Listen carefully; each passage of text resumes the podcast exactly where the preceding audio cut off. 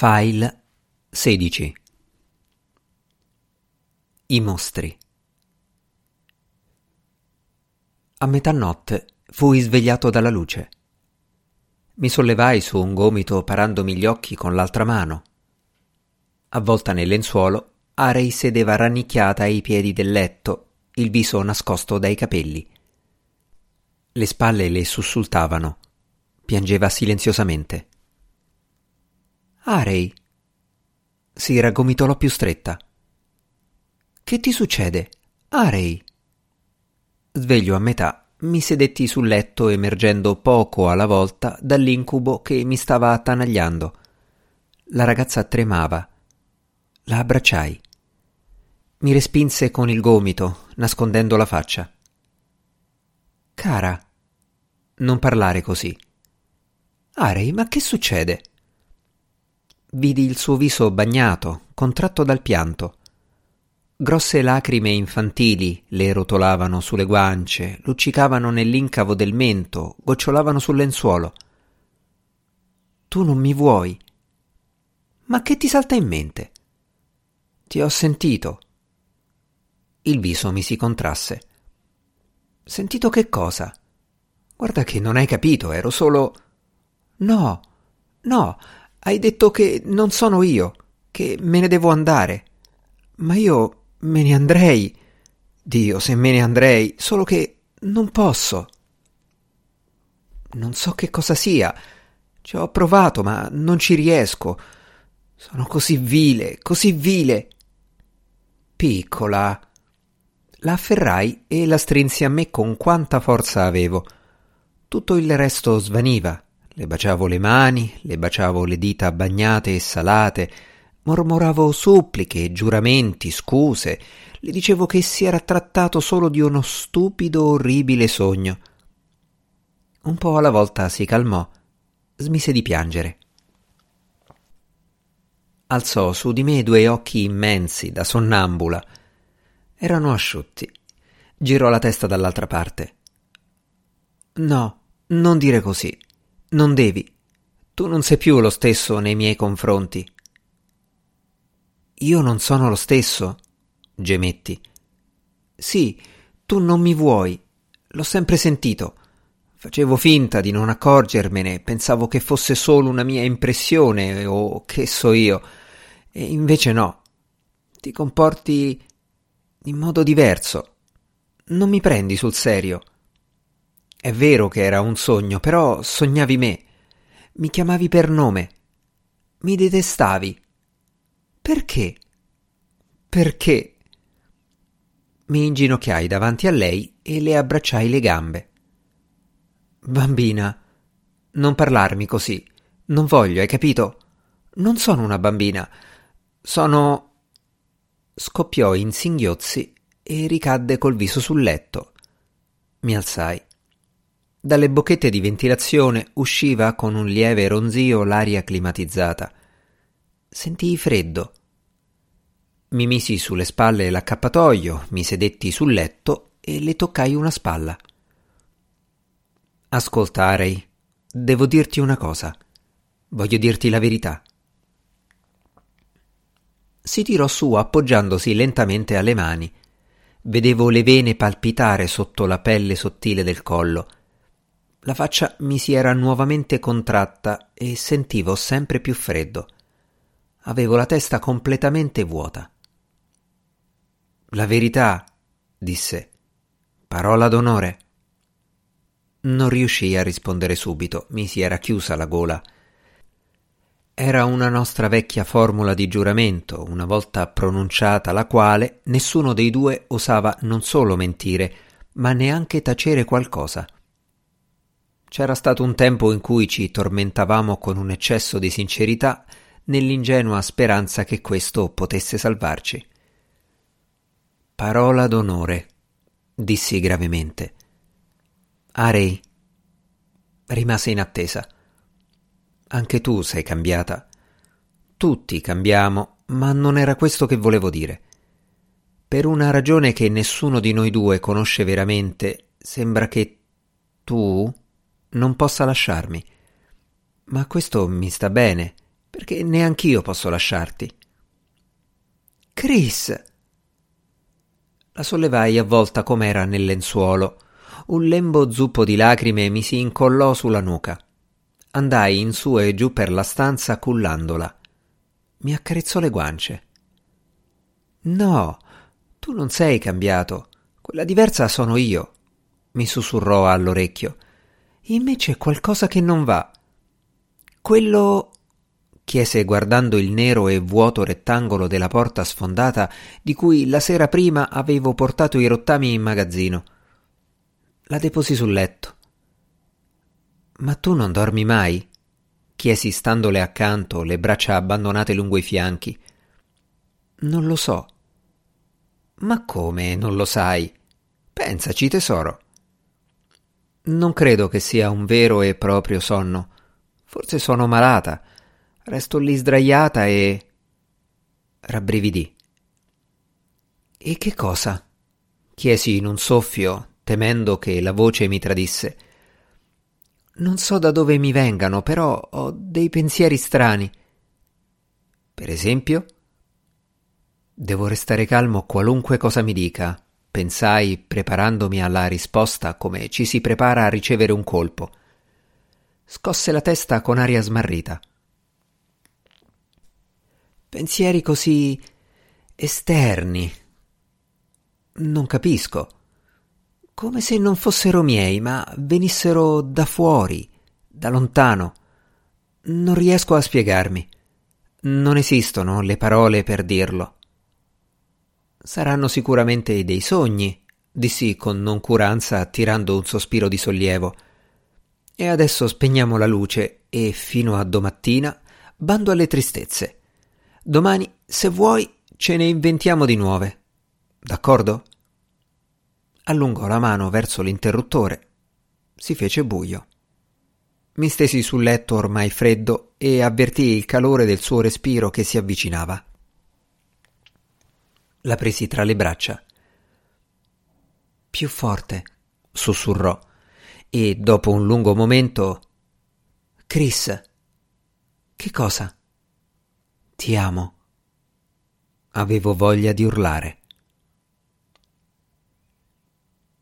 La mattina era rossa. Il turgido disco solare pendeva basso sull'orizzonte. Sulla soglia della porta giaceva una lettera. Strappai la busta. Arei era in bagno, la sentivo canticchiare. Di tanto in tanto tirava fuori la testa coperta di ciocche bagnate. Mi avvicinai alla finestra e lessi. Chris, siamo arenati. Sartorius ha optato per un trattamento intensivo. Crede di riuscire a destabilizzare le strutture neutriniche, ma per gli esperimenti ha bisogno di una certa quantità di plasma come campione del materiale di partenza F. Propone che tu vada in ricognizione e prelevi del plasma nella capsula. Fai come meglio credi, ma informami della tua decisione. Personalmente non ho opinioni anzi credo di non avere più niente. Comunque preferirei che accettassi, così almeno ci sembrerà di aver fatto un passo avanti, anche se solo apparente. Altrimenti non ci resta che invidiare G. Sorcio. PS. Se vuoi fare qualcosa per me, non entrare nella stazione radio. Casomai, telefona. Nel leggere quella lettera mi si strinse il cuore. La rilessi attentamente una seconda volta, la stracciai e ne gettai i frammenti nell'acquaio. Poi cercai una tuta per Arei. Mi accorsi con raccapriccio che stavo ripetendo gli stessi gesti dell'altra volta, ma lei non sapeva niente, altrimenti non si sarebbe tanto rallegrata nel sapere che dovevo partire per una piccola ricognizione all'esterno della stazione e che l'avrei portata con me. Facemmo colazione nella piccola cucina. Anche stavolta Arei mandò giù solo qualche boccone e andammo in biblioteca. Prima di compiere la missione richiesta da Sartorius, volevo dare un'occhiata alla letteratura sui campi magnetici e sulla struttura dei neutrini. Non sapevo ancora bene come fare, però avevo deciso di controllare il suo lavoro. Mi era venuto in mente che quell'annientatore di neutrini, per il momento ancora inesistente, avrebbe potuto liberare Snout e Sartorius, mentre io e Arey avremmo aspettato insieme da qualche parte, per esempio su un aeroplano, la fine dell'operazione. Consultai a lungo il vasto catalogo elettronico ponendogli delle domande alle quali quello rispondeva espellendo una scheda con la laconica scritta non presente nella bibliografia, oppure proponendomi di consultare una caterva di opere di fisica specialistica che mi lasciava perplesso. E tuttavia non desideravo ancora abbandonare la vasta sala circolare dalle lisce pareti coperte di cassettiere zeppe di microfilm e di registrazioni elettroniche. Situata nel cuore della stazione, la biblioteca non aveva finestre ed era il punto meglio isolato di tutta la corazza d'acciaio. Forse per questo mi ci sentivo a mio agio, malgrado l'evidente fiasco delle mie ricerche. Gironzolando per l'immensa sala, mi fermai davanti a un enorme scaffale alto fino al soffitto, pieno zeppo di libri. Non si trattava tanto di un lusso, quanto mai incongruo in quella sede, quanto di un omaggio alla memoria dei pionieri delle esplorazioni solaristiche. I ripiani, contenenti all'incirca 600 volumi, presentavano tutti i classici sull'argomento, a cominciare dalla monumentale e già relativamente superata monografia in nove volumi di Giese. Seduto sul bracciolo di una poltrona, estrassi i volumi che mi facevano spiombare il braccio e li sfogliai distrattamente uno dopo l'altro. Anche Arey aveva trovato qualcosa da leggere. Decifrai qualche riga da sopra la sua spalla. Era Il cuoco interplanetario, uno dei pochi libri arrivati qui con la prima spedizione e forse addirittura appartenuto allo stesso Giese. Vedendo l'attenzione con cui Arey studiava le ricette culinarie adattate alle severe condizioni della cosmonautica, non dissi niente e tornai al venerando testo che tenevo sulle ginocchia. Solaris, dieci anni di esplorazioni, corrispondeva ai volumi 4-13 della collana solariana, mentre i volumi odierni avevano ormai una numerazione di quattro cifre. Giese non brillava certo per il suo estro, ma per uno studioso solariano l'estro era una dote altamente nociva – in nessun altro luogo la fantasia e la capacità di formulare ipotesi affrettate risultavano nefaste come su un pianeta dove, in fondo, tutto era possibile. Le inverosimili descrizioni delle strutture create dal plasma erano probabilmente autentiche, anche se non verificabili, in quanto era raro che l'oceano replicasse le proprie evoluzioni. Chi le osservava per la prima volta rimaneva sbigottito, soprattutto dal loro carattere insolito e dalla loro vastità.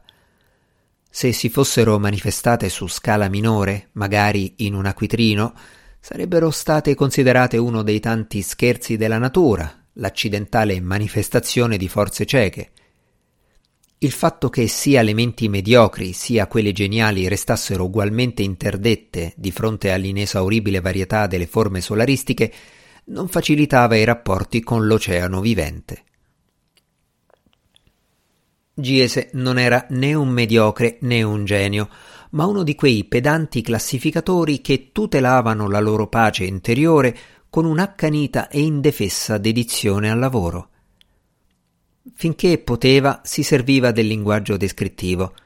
Quando gli mancavano le parole, si arrangiava inventandone di nuove, spesso infelici e inadatte ai fenomeni descritti.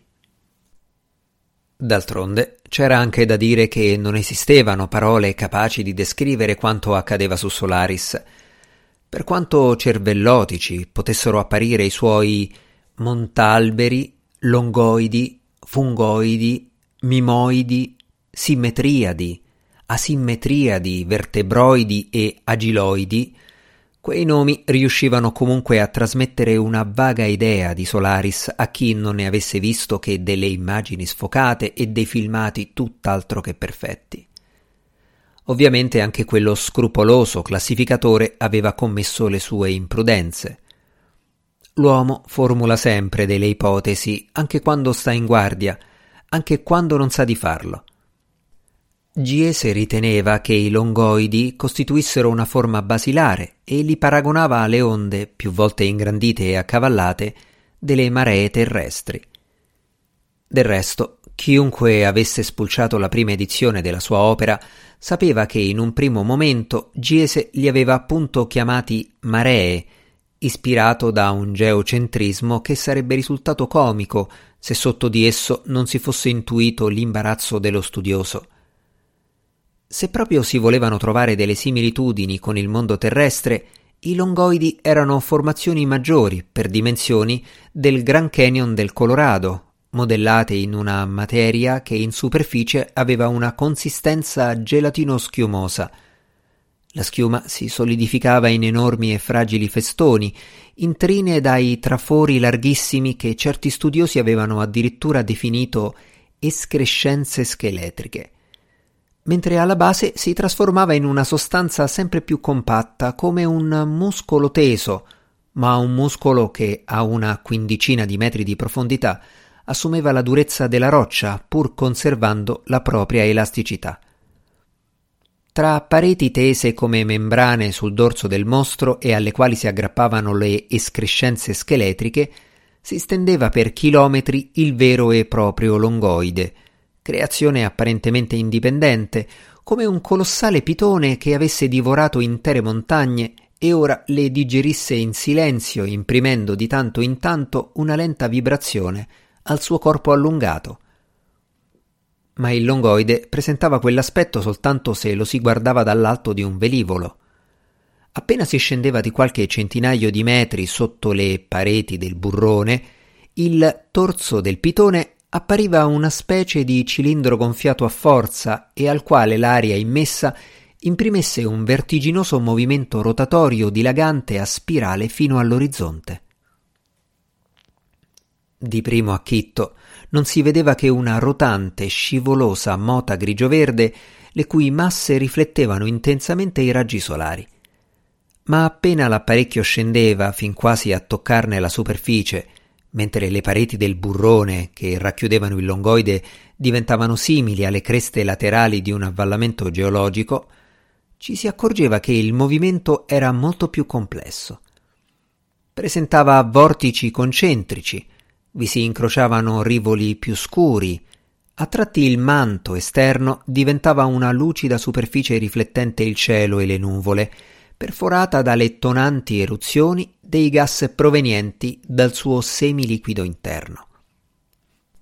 A poco a poco appariva evidente che il centro delle forze che mantenevano divaricati ed eretti verso il cielo i due versanti di gelatina in lenta coagulazione risiedeva lì sotto. Ma la scienza non accettava sic et simpliciter ciò che all'occhio appariva evidente.